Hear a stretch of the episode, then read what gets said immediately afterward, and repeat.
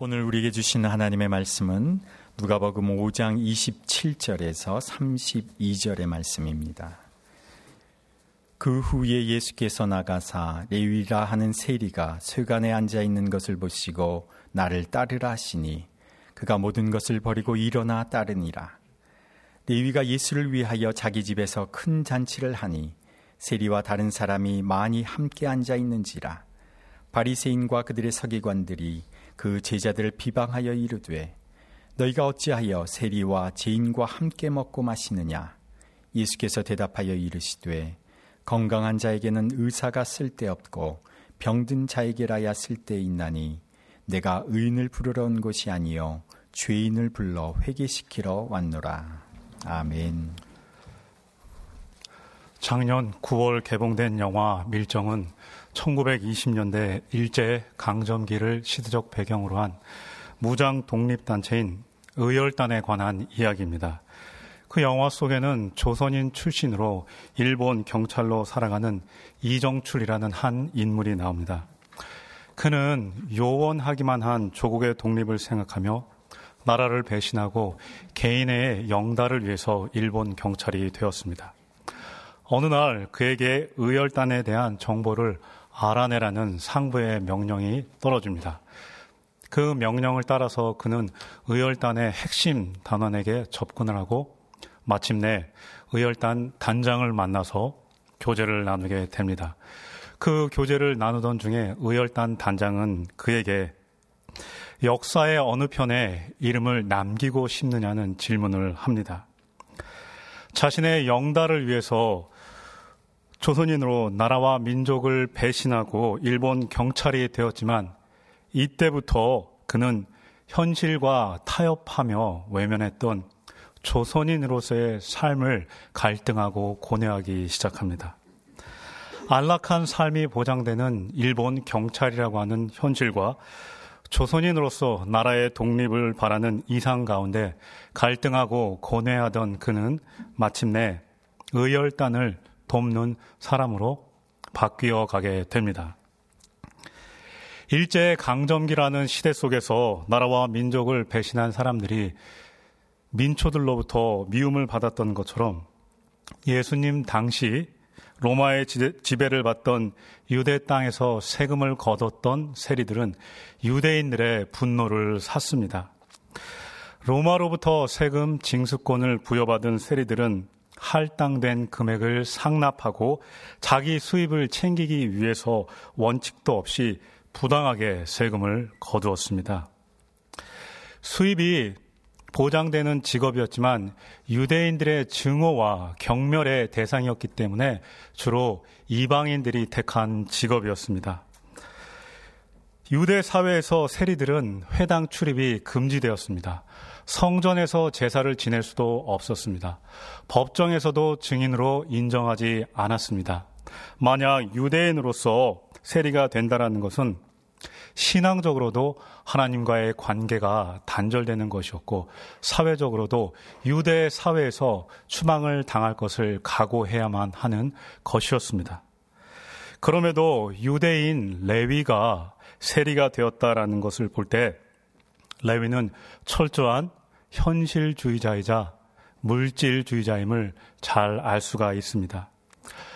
레위는 상류층 출신이 아니었기 때문에 자기 인생은 어차피 사람들의 존경을 받고 명예를 얻는 것과는 거리가 멀다라는 것을 잘 알았습니다.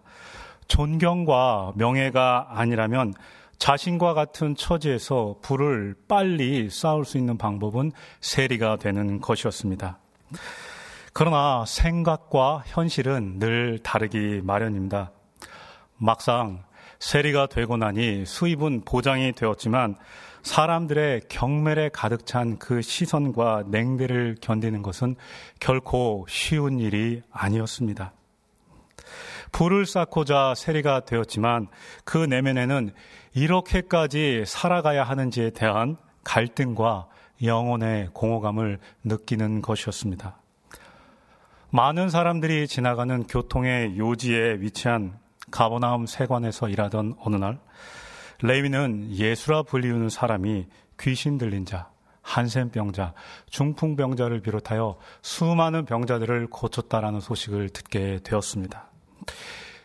이 소식은 내면의 갈등과 영혼의 갈증을 느끼는 레위에게 있어서 영혼의 생수와도 같은 소식이었습니다. 마침내 레위는 예수님과 그 제자들이 자기가 일하는 세관 앞을 지나가는 것을 보게 됩니다. 그리고 레위는 자기 인생의 변곡점, 터닝 포인트를 만나게 되는 것입니다. 27절과 28절입니다. 그 후에 예수께서 나가사 레위라 하는 세리가 세관에 앉아 있는 것을 보시고 나를 따르라 하시니 그가 모든 것을 버리고 일어나 따르니라. 예수님께서는 세관에 앉아 있는 레위를 보셨습니다. 예수님은 유대인으로 세리가 되었다가 내면의 갈등과 영혼의 공허감을 느끼는 한 인생인 레위를 주목하여 보시는 것이었습니다. 레위도 그러한 자신을 바라보는 예수님의 시선과 마주쳤습니다. 예수님께서 나를 따르라고 말씀하셨을 때 레위는 주저함 없이 세관을 버려두고 주님을 따라갔습니다. 이처럼 자기 인생을 책임져 주실 예수님을 만난 레위는 예수님을 위해서 큰 잔치를 벌였습니다.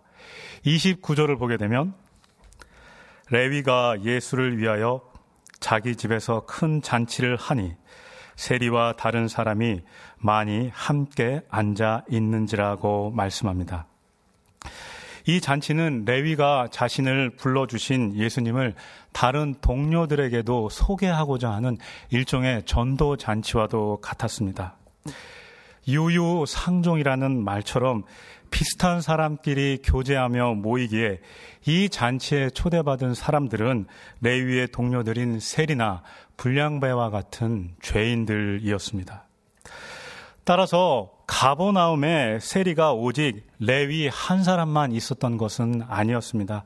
많은 세리들이 예수님과 함께 식사 교제를 나누며, 나누었습니다. 그리고 레위가 일하던 세관에도 다른 세리들도 있었습니다.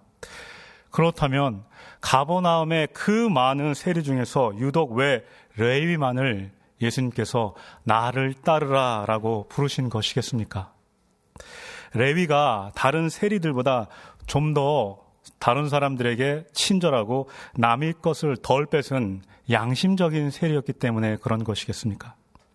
오늘 성경 말씀은 그러한 것들을 우리에게 전혀 언급하고 있지 않습니다. 오직 레위를 부르시는 하나님의 일방적인 은혜가 레위와 함께 했기 때문이었습니다.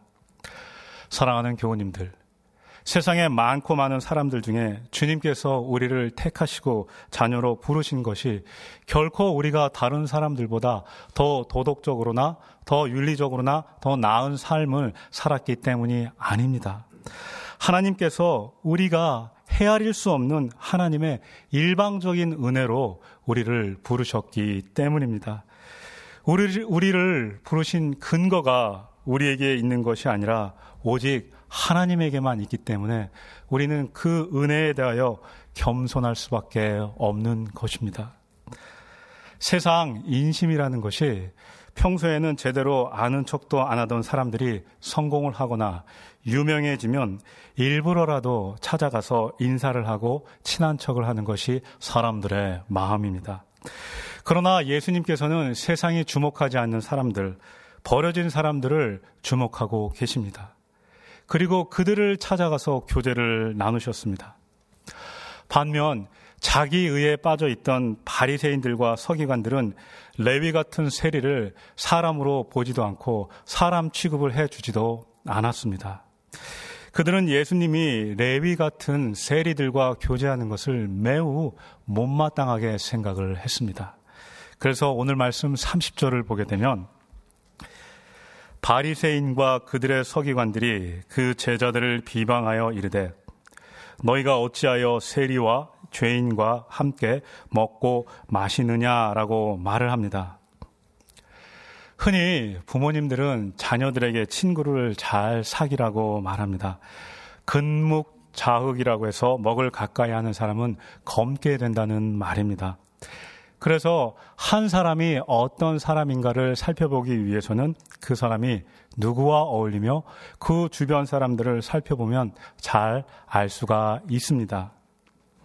이런 측면에서 보자면 바리새인들과 서기관들의 말은 일면 그럴듯하게 보입니다. 따라서 바리새인들은 정결한 것이 더러운 것과 접촉을 하게 되면 정결한 것도 더러워진다는 구약의 정결법에 따라 세리와 죄인들과의 접촉을 피했던 것이었습니다. 그러나 구약의 정결법에도 유일한 예외가 있었습니다. 출애굽기 29장 37절 말씀입니다. 너는 이래 동안 재단을 위하여 속죄하여 거룩하게 하라. 그리하면 지극히 거룩한 재단이 되리니 재단에 접촉하는 모든 것이 거룩하리라.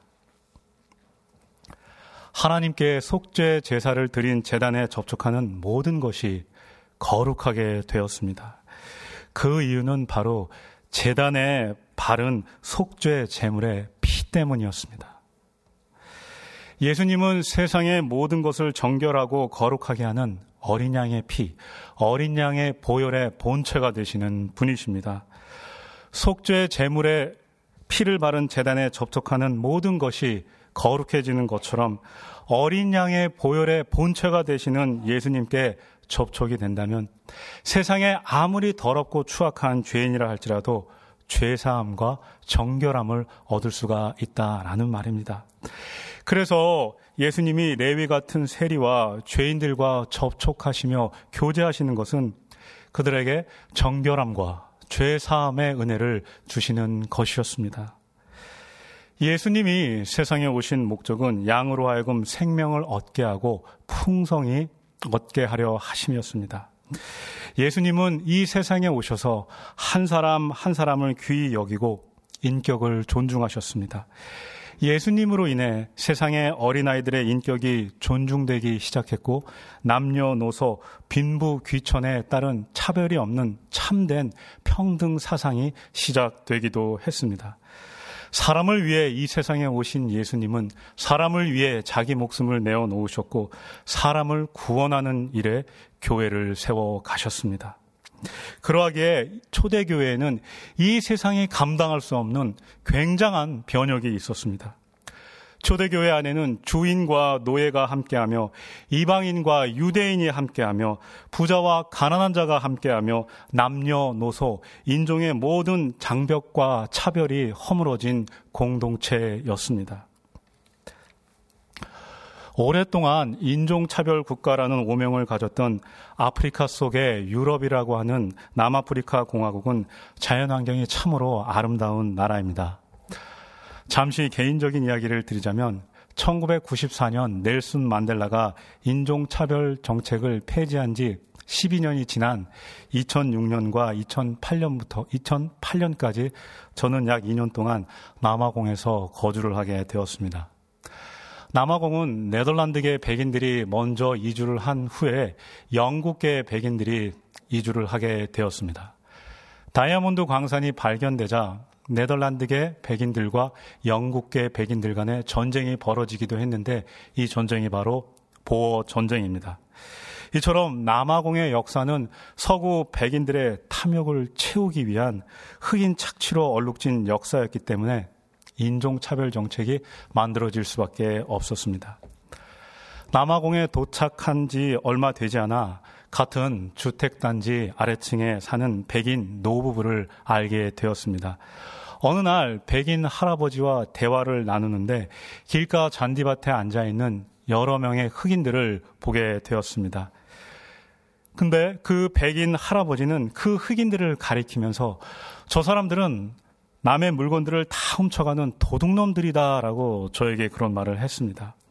그 말을 듣자 저는 놀랄 수밖에 없었습니다.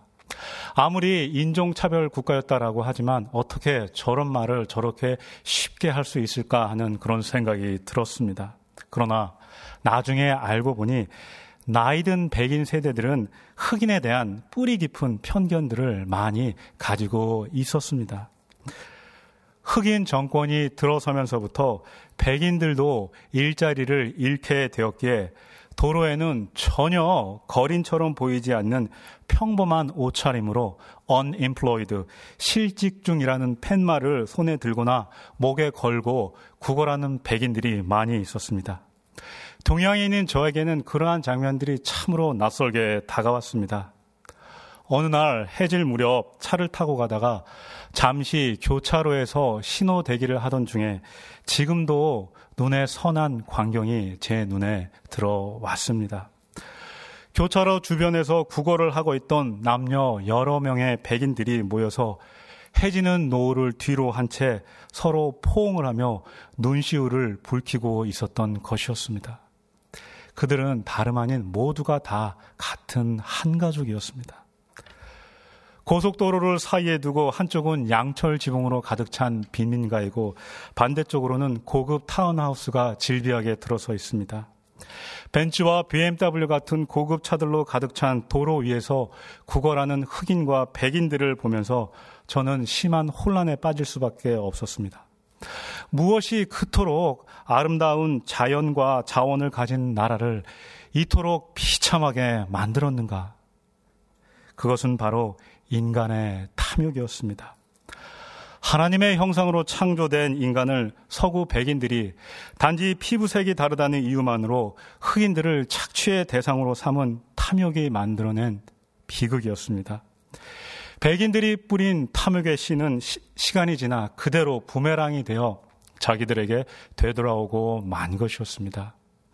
2000년 전 예수님께서는 세상의 모든 장벽과 차별을 허물기 위해서 이 땅에 오셨음에도 불구하고 주님을 따른다고 하는 남아공의 많은 신학자들과 목회자들은 인종차별 정책을 성경이 지지하는 것이라 왜곡하면서 정당화하기도 했습니다. 남아공의 인종차별을 지지했던 백인 교인들과 목회자들과 신학자들이 믿는 하나님과 우리가 믿는 하나님은 결코 다른 분이 아닙니다.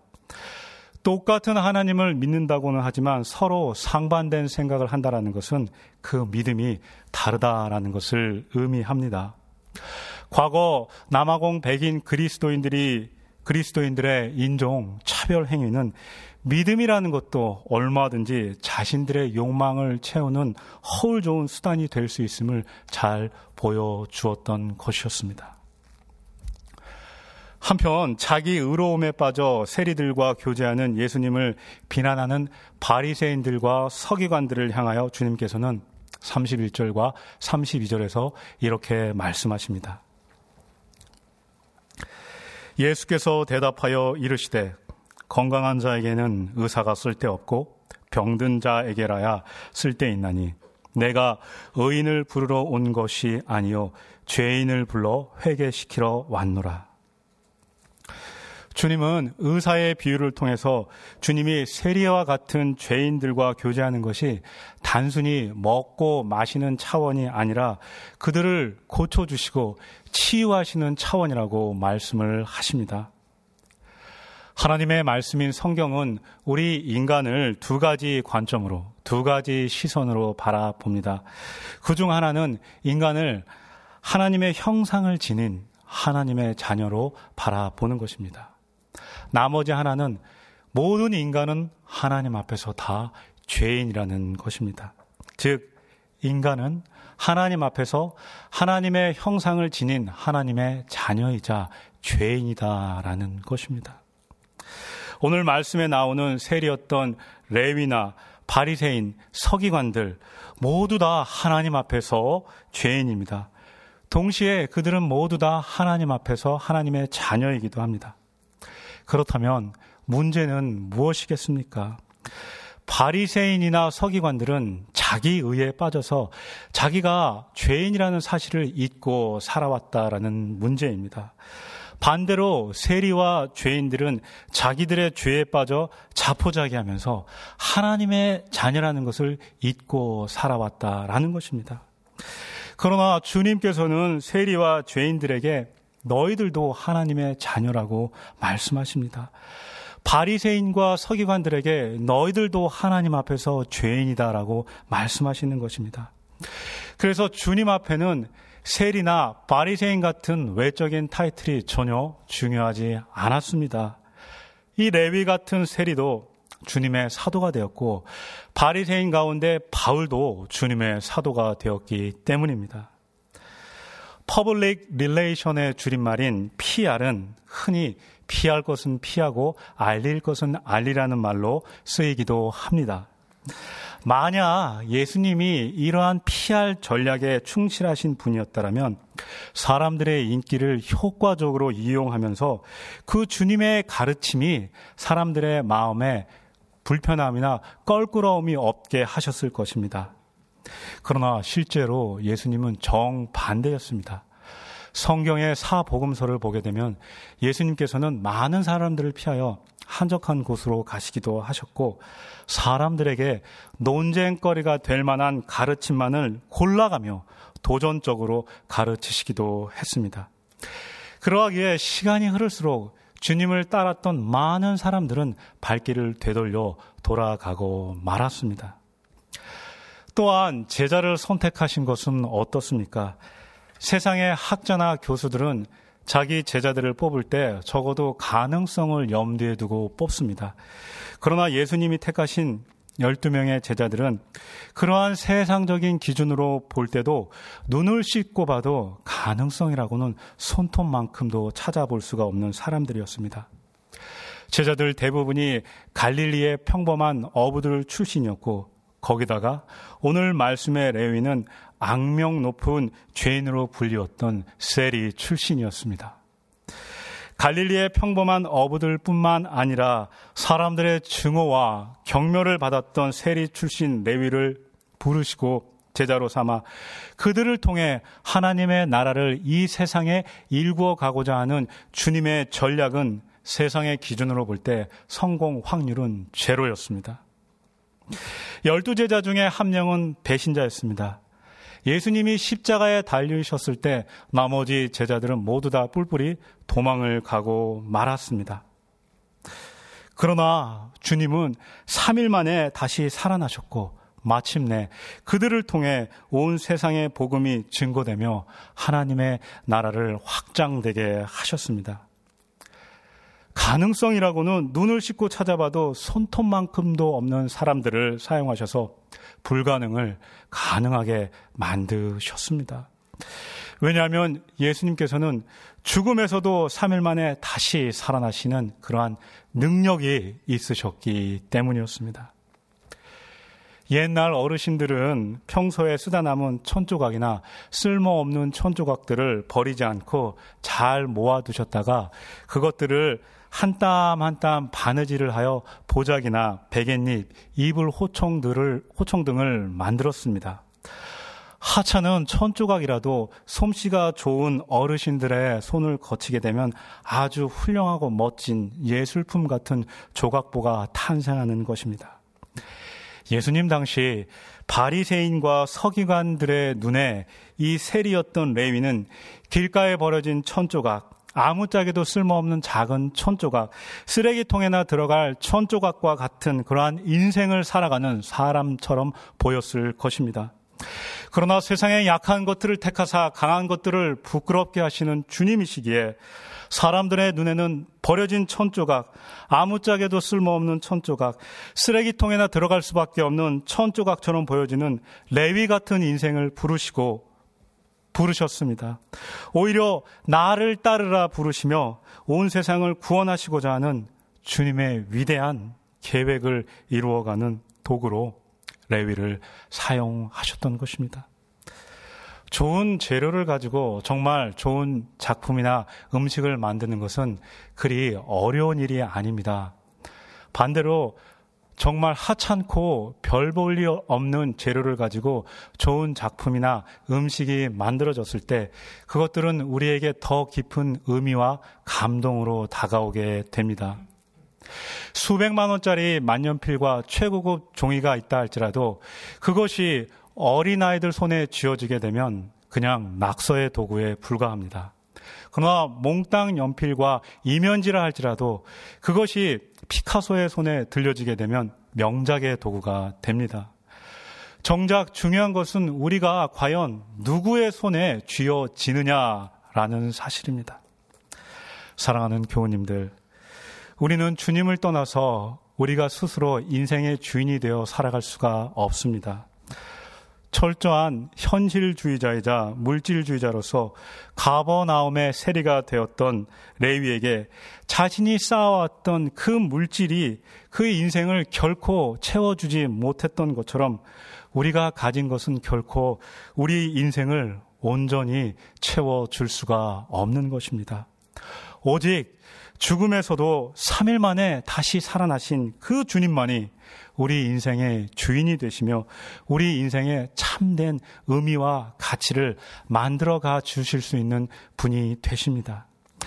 사람들의 경멸과 냉대 속에서 마치 세상에 버려진 천조각, 아무짝에도 쓸모없는 작은 천조각, 쓰레기통에나 들어갈 천조각과 같은 인생을 살아가던 레위를 주목하시고 부르시는 그 주님께서는 이 시간 동일하게 우리를 향하여 나를 따르라고 말씀하십니다. 우리 인생을 책임져 줄 테니 나를 따르라고 말씀하십니다. 사랑하는 교우님들, 지금 우리 자신의 모습과 상황과 형편이 아무짝에도 쓸모없이 버려진 작은 천 조각과 같을지라도 주님께서는 죽음조차도 이기시고 3일 만에 살아나신 그 능력으로 온 세상을 품을 수 있는 주님의 조각보로 우리 모두를 만들어 가실 것입니다. 그 주님께 우리 인생의 모든 것들을 내어드리며 주님의 말씀을 따라 살아갈 수 있는 우리 모두가 될 수 있기를 간절히 소망합니다. 기도하겠습니다.